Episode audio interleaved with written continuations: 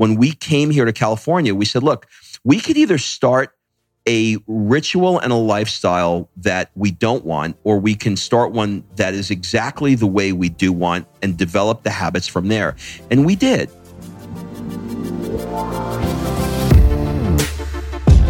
Welcome, everybody. This is For the Love of Money, where we are making you unapologetic about your pursuit of success by sharing the tools, tips, and stories of those who have already made it. My name is Chris Harder, and each week I will bring you incredible guests in order to prove that when good people make good money, they do great things. Hey everyone, before we get started, I have some really exciting news for you. Our famous Fast Foundations Mastermind for all entry level and early stage entrepreneurs is now open for enrollment once again. Now, I can promise you that this is hands down the best early stages and entry level mastermind that is out there. I promise. And for about half the price of everyone else's. But I don't want you to take my word for it. Listen to some of these past members' experiences.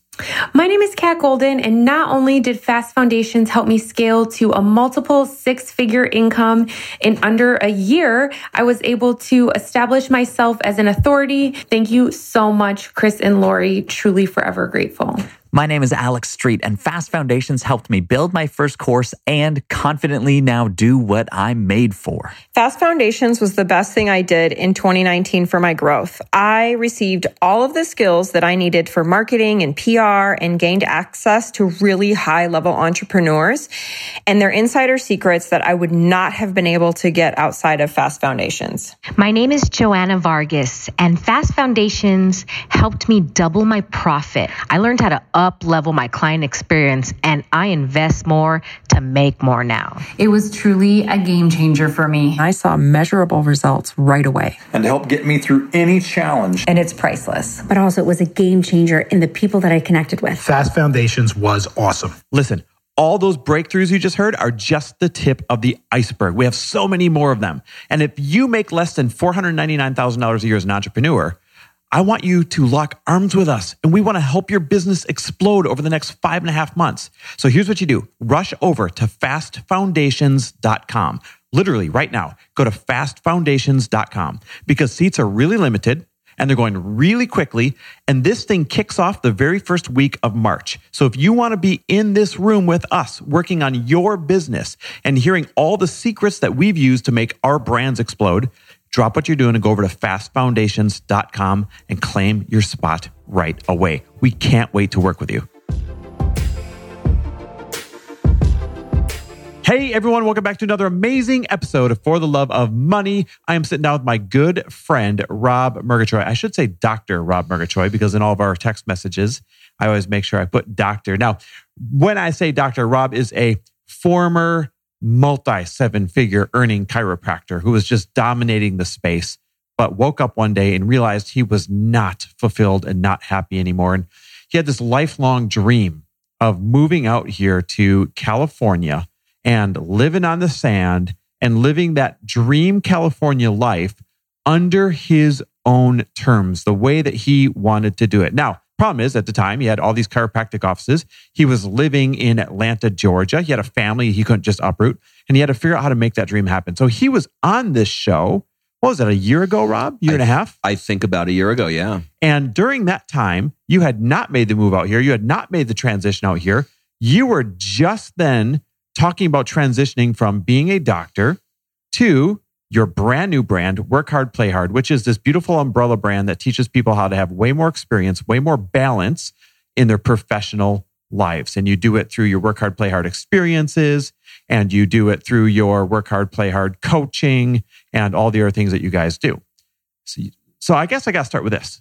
Congratulations, because you are now an official California resident. Well, listen, none of this would have happened if it wasn't for your coaching. So let's uh, let let's be honest about that. I um, I was in a place in my life where, you know, I was at the tail end of a 25 year career. If one more person told me their neck or back hurts, I was going to shoot myself. I couldn't take it. No knock to anybody in the chiropractic profession, but it was just time for me to move on. And I always had a vision of living here in Southern California, and I, you know, vicariously was able to watch you and Lori just sort of like, you know, emerge into this beautiful lifestyle. And, you know, there I am and in Atlanta, not loving what I'm doing and really wanting to be out at the beach. And I was like, I got to get out of here, but I don't know how to do this. So I leaned on you and with your, with your coaching and, playing a, a process that uh, my wife and I play called Stupid Idea Time. We were able to figure out how to unwind it. And uh, I cannot believe that this time I'm in your studio, but I'm not flying uh, home. I'm actually driving home. Man, and you guys have to know for the record, Rob's one of my best friends ever, right? So to have him actually living out here as a quote neighbor, I mean, he's a couple towns over, but as a neighbor is one of the greatest gifts in the world. Now, you were way too kind giving me all that credit. You're the one that made it happen. And that's why I want to talk to you on the show right now. If they want to know about your past, if they want to know about some of those other good stories, they can go listen to the last episode you're on about a year ago. What I want to talk about today is we have so many people listening that have a case of the yeah buts. So they want to live in a certain place. Yeah, but they want a certain career. Yeah, but they want to have freedom or financial freedom. Yeah, but I could never walk away from this lucrative thing. I could never take my kid out of school. I could never ask my spouse to move. You didn't have any yeah buts. You had yeah hows. Like, yeah, how am I going to do that? So talk to me about that. Yeah, I mean, I did. You know, we were we were super clear with what we wanted. That wasn't the issue. You know, a lot of times when I either I'm coaching somebody now or I'm having a conversation with somebody, they are they're sort of muddy about what they want. They more talk about what they don't want. You know, I don't want to live this way anymore. I don't want to be this way. I don't want to be in this relationship. That wasn't our issue. Our our issue was more how do we make it happen? And so, you know, all of the traditional ways that we wanted to make it happen were just it just wasn't coming so we had to figure out how to think outside of the box and the funny part about thinking outside of the box is you just you, you don't want to step outside of the normal ideas that you have because you don't want to sound stupid. And so, you know, it really took us getting creative and coming up with weird, you know, weird solutions that we would not normally do because we couldn't make it happen in a traditional way. You know, give like, me one of the solutions. Give me a real specific example. Here's the problem. Here is the solution. Okay. The problem is that I have a chiropractic office that's making a lot of money and it is it's in a time where it's very difficult to sell the office because a new doctor doesn't, you know, they have they're in debt up to their eyeballs. They can't afford a, a big practice, and somebody who's sort of worth their salt will create their own. And you know, I was just sitting here saying, I'm never going to sell this thing. You know, I've spent 25 years creating this thing. I'm never going to sell it. And so my wife and I sat down and we looked at each other and she said, You want to play stupid idea time? And I'm like, What's stupid idea time? She goes, Anything's on the table. And I said, okay, well, what are you thinking? She said, well, there's a chiropractor across the street from our office, right? Why don't you just say to him, I will sell you these patients? I'm like, I don't even know if that guy likes me. Like, I don't know he's going to want to buy this office. She's like, well, you said you want to play stupid idea time. Well, this is a stupid idea. And I was like, okay, that stupid idea was one phone call. I had spent three years trying to sell the practice unsuccessfully for a multitude of reasons. One phone call led to one meeting, and we were out the door and we hit our goal. December 31st was we wanted to be done with it. We signed the papers that week. Wow, that's insane. Okay, so that would happen without playing stupid idea time. I love this concept of stupid idea time. I've stolen it from you. I always give you credit, don't worry, but we talk about it on the show. I talk about when I speak from stages because it's allowed Lori and I to basically come up with ideas that we wouldn't come up with otherwise out of fear of judgment. Mm-hmm. And, and that's at least what I've taken away from stupid idea time. So this is so important for everyone who's listening right now is if you sat down with a partner or a friend to come up with some solutions, to, to me, this is really a solution formula. If you sat down and come up with a solution to a problem, you have this filter inside of you. And the filter says, uh, uh, uh that's a dumb idea. Don't say that. Uh, uh that's not going to work. Don't say that. And you only say the things that you think are going to be good ideas because you're afraid of the other person judging you or saying that's a dumb idea. There's something magical that happens when you first say, all right, you want to play stupid idea time? And you say, yep, I'm in. This means no judgment. Nothing's dumb. You can say, I could literally say, well, what if we rented purple dinosaurs and mated them with red unicorns and we tried selling them. And it literally wouldn't be a stupid idea, no matter how ridiculous and unrealistic it sounds. And it has allowed Lori and I, and of course, in your case, it's allowed you and Kim to come up with some of the best solutions that have changed your life forever. Yeah. And if you want to score it a little bit and have some fun with it, you know, let the kids go to bed, take out a big white sticky, crack open a bottle of wine, and we've found that one to two glasses of wine will do the trick. That's the sweet spot. Yeah, three will put you on the floor, and then it starts stupid idea time. Really starts becoming stupid idea time. but one to two is like just the unlocking that you need to drop the inhibition, for lack of a better word, to open up some of the creative juices to allow some thoughts to come through you. So I want to bring this uh, this conversation a little bit forward and I want to shift from how you made this move happen to what happened when you made the move. Uh, something spectacular that I've seen happen to myself and that I've seen happen to other friends who moved out here and that I saw happen to you. And it's this proximity in a big ocean like Los Angeles, where the best of the best, the richest of the richest, the, the most creative of the most creative, like the doers of the doers they all live here or in New York. Now, listen, I don't want hate mail. If you're an extraordinarily, you know, wealthy, talented person, you live in Wisconsin, you live in Atlanta, you live in, you know, somewhere else. I know that there are plenty of successful, amazing human beings in every part of the country. It's not what I'm saying. I'm saying the highest concentration of wealth and success. And the highest concentration of wealth and success on the other coast happens to be Los Angeles and New York. So you moved out here. You already lived in what people would consider a pretty big city, Atlanta, a pretty successful city, Atlanta, and you had your freaking eyes opened and your financial thermostat reset. What happened? Well, I mean, you know, like like you said, living in Atlanta was, you know, was a great town, but it, it's not New York, it's not LA, and when I moved out here, it's really interesting because you're sort of like you always said this, you know, you're like one introduction away, you know, from meeting somebody new. And being here has done two things. One is I have a podcast called Work Hard, Play Hard. And normally when you're when you're booking a guest, you know, they're not flying to Atlanta unless I'm doing a hip hop artist, you know, I'm not mm-hmm. I'm I'm not having them on the show. Well, having a podcast here has I can't tell you how many times people say, well, I'll just come over to your house and we'll do it together. Well, it when, took you by surprise at first. It took me by surprise. I was like, I got to clean the place. I mean, this is, you know, like I, I've got to, like, this is a whole, I got to create a studio. And, and so what it, what it has then done is it's allowed relationships that I, you know, when, look, you have to build a relationship and there's only so much that you can do over the internet on a phone call. We're busy. But when you're in a location and you have actual proximity where you, like, I can jump in my car and say, Hey, Chris, I got a question for you. Well, come over the house. That proximity has allowed me to make so many new connections that I would have never, ever, ever made living in Atlanta. Do you have sure. one in mind? A, a, new connection that you went to made living in Atlanta?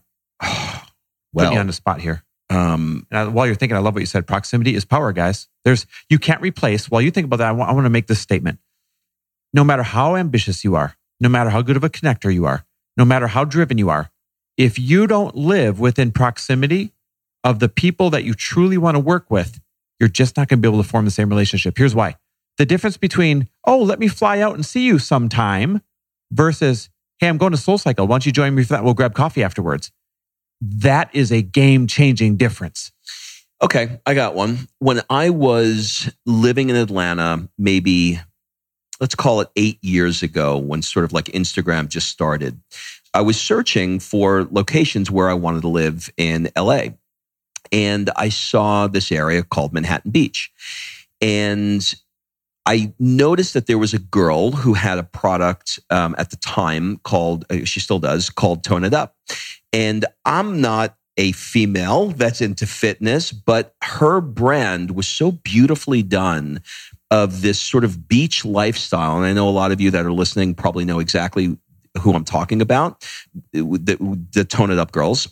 It was so beautifully done that I became a fan of following, you know, her and what she's doing on Instagram, etc. And we have dinner one night and who am I having dinner with? I'm having dinner with her husband, which then led to, hey, why don't you come over the house for New Year's Eve And here I am. I've followed this girl, didn't know her, and now I'm spending New Year's Eve with her. At a that, pajama party of all things. what a cool thing. At a pajama party. Yeah. Um, and by the way, uh, you know, people say don't meet your heroes. It is not the case for her. She's um, her and her husband are, are absolutely beautiful people. Now, obviously, I know Karena and Katrina, and you're talking about Katrina and Brian. Brian, her husband, and Brian's a dear friend of ours. And um, I mean, it's Katrina's too. I didn't mean to make it sound that way, but the point I was making is when you were living in Atlanta, had you reached out to um, Katrina and Brian or Katrina and Karena and said, Hey, I would love to collaborate sometime, they're going to dismiss you. They're going to say, Unless our paths cross, we're too busy. You're too busy. You seem like a great guy doing great things, but it's just going to be too cumbersome to collaborate.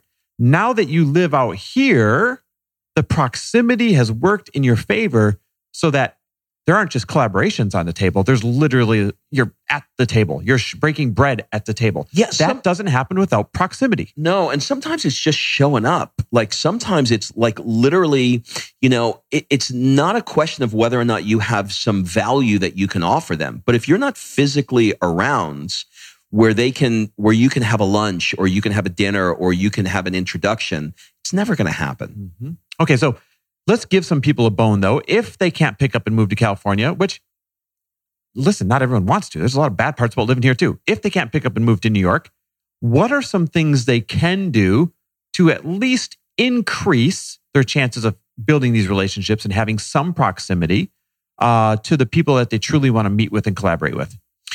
You know, look, it, it comes down to, for me, it's just adding value. You know, everybody's always looking for what you know, what's in it for me and how can I get them on my podcast? How can I get them to endorse the front of my book or, you know, whatever it is. But when you're providing real value and you're sharing their contents, I think that's the probably the first way to do it. I mean, you, you, Chris, are the absolute master at truly sharing people's wins with the world. I don't know anybody who is more excited about the wins than you are, Chris. You doesn't matter who it is or what they're doing, you are high-fiving them all the way. And I think that's that that's a great step. Well, number one, I appreciate that. But number two, you're right.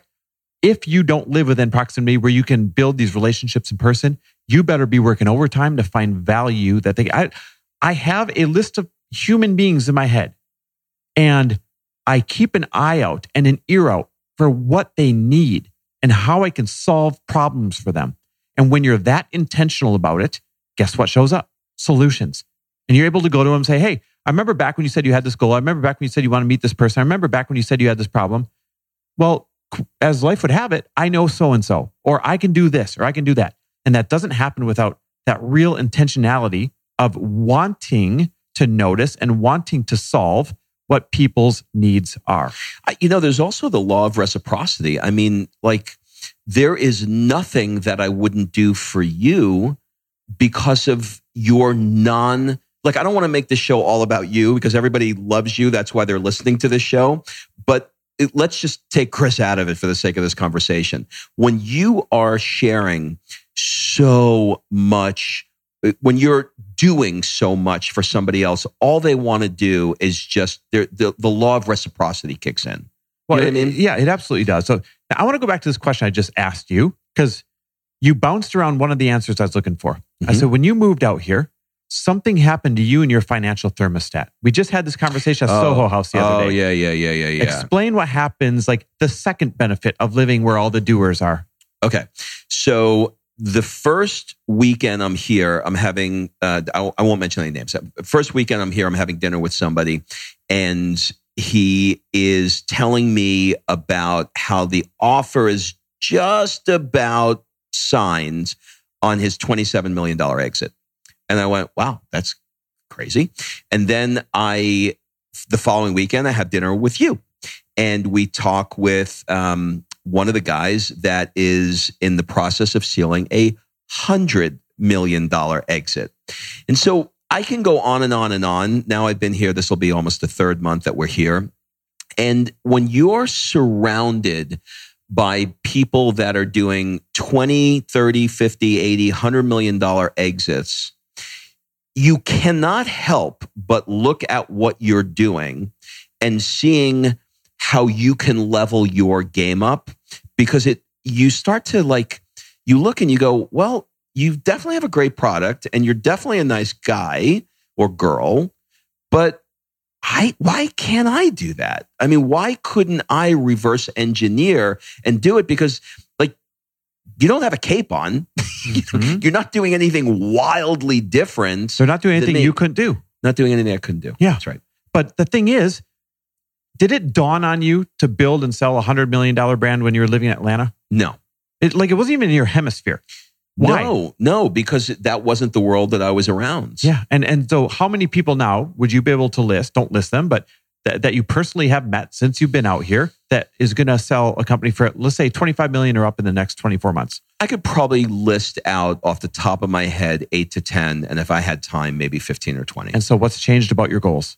What's changed about my goals is that I had to take a real hard look at myself and realize the value that I the value that I have to offer and what I can do to level up to make it bigger. Yeah, you ask better questions now uh, of yourself. You literally, it's no longer like, how do I make a couple million dollars a year? The question becomes, how do I create a $50 million net worth? And you ask better questions because you're around people doing different things. Yes, and when you're a, not only that's on the high level, but on the other level is when you're when you're around that network of people, then you have an opportunity to actually ask those people. Hey, Mhm. what do you think about this idea? What did you do when you were struggling with this? What did what did the first, second, or third year look like? What are the mistakes that you're making now that you're seeing? And they will share it with you. So you're right. The proximity is everything. The network is everything. And the ability to navigate through that network is super important as well. All right, so I want to shift gears again because you are one of the most well traveled human beings I've ever met. Hence your whole brand, work hard, play hard. Like you are the epitome of making sure you are playing hard and experiencing life at its fullest. Matter of fact, how many hours a day do you work right now? You have a routine that's beautiful. Yeah, um, it's it's a little bit embarrassing, but I'll, I'll just I'll own it. I uh, I get up without an alarm clock, uh, probably around six or seven o'clock. I've got a morning routine, which I can go into at a later time, but basically it runs a couple of hours. All for it- your hair, right? It's all for my hair um, and meditating uh, and stretching, etc. I uh, walk my five-year-old daughter, our five-year-old daughter Sophia, uh, to school, and then uh, I'm off to yoga in Manhattan Beach, and it's really kind of interesting because it's me and all the women in Manhattan Beach doing yoga. You know, as they're doing their their their up dog, all I see is diamonds that are in my face that's around me. It's really funny. Um, And then uh, come back, take a shower, and I start work um, around noon. Um, and that is, you know, doing podcasts, doing coaching calls, um, booking uh, the next event uh, for the Work Hard, Play Hard experience. And that stops around three. And then I go to school, pick up Sophia at three, and then um, it's done. Okay. So Three hours. what kind of limiting beliefs creep in when you're working that kind of schedule? And then the reverse question what kind of boundaries have you set or uh, tools have you created to make sure that you can work that type of schedule? Because that's like the dream schedule for everyone, because you're still this extravagant seven figure earner. Yeah, I, I think I, I think the first the first one is that I got from a um, a mutual friend of ours, Allison Nobriga. Um, she's just really great, and she spoke at, at your mastermind. And um, one of the things that she said to me was that there's a limiting belief that it has that you have to work hard to make a lot of money, and that you don't necessarily have to work hard. That's just That's that- powerful. That's just a belief. Yeah. And I was like, I took that one to heart. Um, the second thing, as a side note, is again in your mastermind, you talked about creating a container for your life and what you, how many hours you want to work, and et cetera. And I took that one to heart. So those two things. Now, what was the second part of that question? I forgot. Okay. So those were limiting beliefs that you had to address. What are some uh, boundaries or processes or tools you've created to make sure you can live this, you know, abbreviated workday and still have a lot of success? Well, I, I, I think when you when you're married and you have a child, you have to make sure that there that there is a consensus with the wife of or your spouse of what you want to do and how you want to do it. So the two of us have agreed that we you know we set some boundaries or priorities, and the priorities are that we, you know, we don't work on the weekends, um, that we're committed to um, walking uh, Sophia to school ourselves together as a couple and picking her up together as a couple. And I'm also committed to being a dad when she gets home from school so that, you know, I'm not just the dad that gets home at seven o'clock at night and reads her a story and she goes to bed. So I want her to open her eyes and see me I want to drop her off at school. I want to, uh, I want her to pick her up from school. And then I want to, you know, I have a rule that when she gets home from school, I get down on the floor and I play with her for, you know, an hour or however much time I need to. And then we have dinner every single night as a family. Okay. I got to stand up for my listener here. They're going to say, well, I have those wants too. You use the word, I want to be home with her. I want to walk her to school. Yet what's the difference between you and I? Why are you doing it and living it and why do other people who want the same thing, why haven't they yet achieved that? Because I put the big rocks in place now. I finally hit a point in my life where I was like, what are those big rocks? And, you know, it's not like, like I don't want to give the illusion that you know it's like I worked 25 years and so I've got you know I've got just millions and millions of dollars and so I get the time to do whatever. I, this time when I came at it again for the second time, I said, "What do I want my lifestyle to be?" And the big rocks were everything that I just described. There's going to be time with my family. There's going to be time with my wife. There's going to be playing. And this, I'm not going to work on the weekends. We're going to take eight weeks a year off. And I put all of that in front of me. And then I said, okay, well, how much money do I need to make to be able? And so I reverse engineered it. And so we just, when, when we came here to California, we said, look, we could either start a ritual and a lifestyle that we don't want, or we can start one that is exactly the way we do want and develop the habits from there. And we did. And so we had to say, okay, well, if this is what we want, what are the products we need to create? And what, you know, just basically, I, I can go on and on, but we essentially reverse engineered what we wanted. I'm going to say something I'll challenge people out there. And that is this you had the same wants as them you wanted it so much more that you were willing to put those non negotiable boundaries in place. And I mean this with love. So I hope it's a wake up call for someone who wants these things, but have not put the non negotiable boundaries in place. Here's another example. You're not alone. I interviewed a good friend, uh, Rory Vaden, yesterday, and he has two young children, and he and his wife, AJ, they have a non negotiable big rock. I'm going to use your term It literally picture putting these big rocks in the yard where you can't move them. And uh, their big rock is they're done working at 5:30 despite having an eight-figure business and tons of team and tons of employee every single night. That was a non-negotiable big rock that they have chosen to want so bad that they made it non-negotiable. And that's what I see in you. And so to everyone listening, you are close to this lifestyle.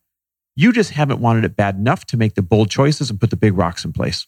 Yeah, I think so. And, uh, you know, when we were before we came out here, we we literally sat down and we reverse engineered exactly what we wanted to look like. Like for example, it's it's kind of like a dream that you know we have a weekly meeting, and so we played stupid idea time, and we said, what if we had a weekly meeting on the beach? And so every Wednesday morning we go to the beach, and I got to tell you, it's it's a pretty inspiring place to have um, to, to have a weekly meeting. So it was, I think for anybody listening, and if I had to give myself this advice, I would, I would say take the time to get really, really clear on what it is exactly that you want. And once you're really clear and you're very intentional about visualizing it, seeing it, and stepping into it, then every day you'll get a little bit closer to it. Mm, I love that. Okay, gonna switch gears one more time. Uh, you're one of the most well traveled people I know. I said that a couple minutes earlier. How many stamps in a passport does your daughter Sophia, who is just she's five, right? She's five, yeah. How many stamps in a passport does she have? I don't know how many she's had, but she's she's been to 16 countries, and we are on, we're on her second passport. It's really funny to look at her passport because her her her photo in the passport she was just born. So it's a baby? It's a it's, it's literally a baby. And so it's really funny because the um, you know uh, there's a certain amount of time that you can have on the passport. And so you know babies change so quickly. And so the passport control is always looking at her and, and they they laugh at it because it's you know they they grow up. But she's been to a lot of countries. In fact we just got back from uh, four months uh, in Europe and uh, those last we went all over Europe, but those last two months were in Florence, Italy, and um, you know it, it, it's it's interesting when you when you take a uh, a five year old to countries where you know kids don't speak the language. And so she had to learn to how to walk up to a kid in a park in Rome and say ciao mi chiamo Sofia mm, you know? So cute. So here's my question for you you spend so much time in other countries uh, and the evidence is you know, Sophia's passport 16 countries on her second passport at 5 years old my question for you is what is a lesson that you see them truly live in other countries that we need to embody more here when it comes to our balance, when it comes to work hard, play hard? Well, it's, it's really interesting because, you know, like I said, we spent four months in Europe and there wasn't one time where somebody asked me what I did for a living. There wasn't one time where we had a conversation about um, business. It like never came up. It was really weird, but I didn't realize that it didn't happen. It was more conversations around life, values, family, a lot of food in Italy, um, culture, art, wine, a lot of conversations around wine. And it was come over the house and let, let's let the kids play together. Come over the villa. You know, a friend of mine's, we have friends now have a villa in Tuscany. And none of those, there were all conversations around living, try, almost, um, I can't think of the word, but it, it's it's almost like hedonistic. That's the word I'm looking for. It's very like a big wife swap thing on an island. Not like hedonism. Not that one, but um, it was hedonistic, where you're going into the things like amazing food, amazing conversations, amazing wine, amazing fashion, amazing beauty. And they just, I, you know, I had a conversation with somebody, and he he said to me, he said, you know you, I don't want to get deep into politics. He said, but you've, you've, your country has never been attacked. You know, you had 9 11, but that's kind of it. And until you've had a tank roll through your country where you don't know where food is coming from, you don't know what's going to happen, you don't know if you're going to live or die, you, the DNA of the country changes and you start mm. evaluate, start valuing life life and the important things in life. And he said, you, he said, your, your country reminds America. He said, your country reminds me of Britney Spears. You're kind of like a, you're kind of like a 16 year old girl that you just haven't quite figured it out yet, but you're, but you're getting close. And I said, what do you mean?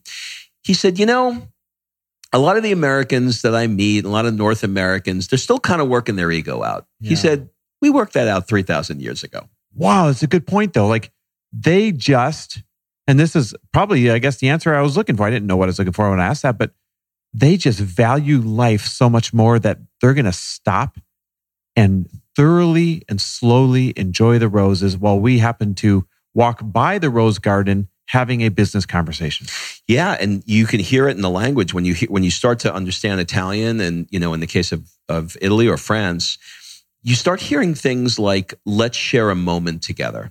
Mm. They they get that things happen in moments and they don't really plan. Like if you're having dinner with an Italian at eight o'clock, it's a suggestion. It's nine, 10. Yeah. You know, so they embrace, uh, you know, they call it uh, La Dolce Vita, right? Everybody's, everybody's heard that term, La Dolce Vita. It's the, it's the, uh, the sweet life, the beautiful life. But there's another term, and the other term is La Dolce Far Niente. And that means the sweetness of doing nothing.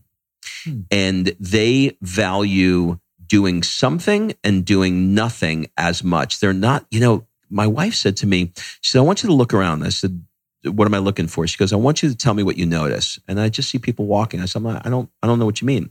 She said, how many people are on their phone? And I went, oh my God, they're not on their phone.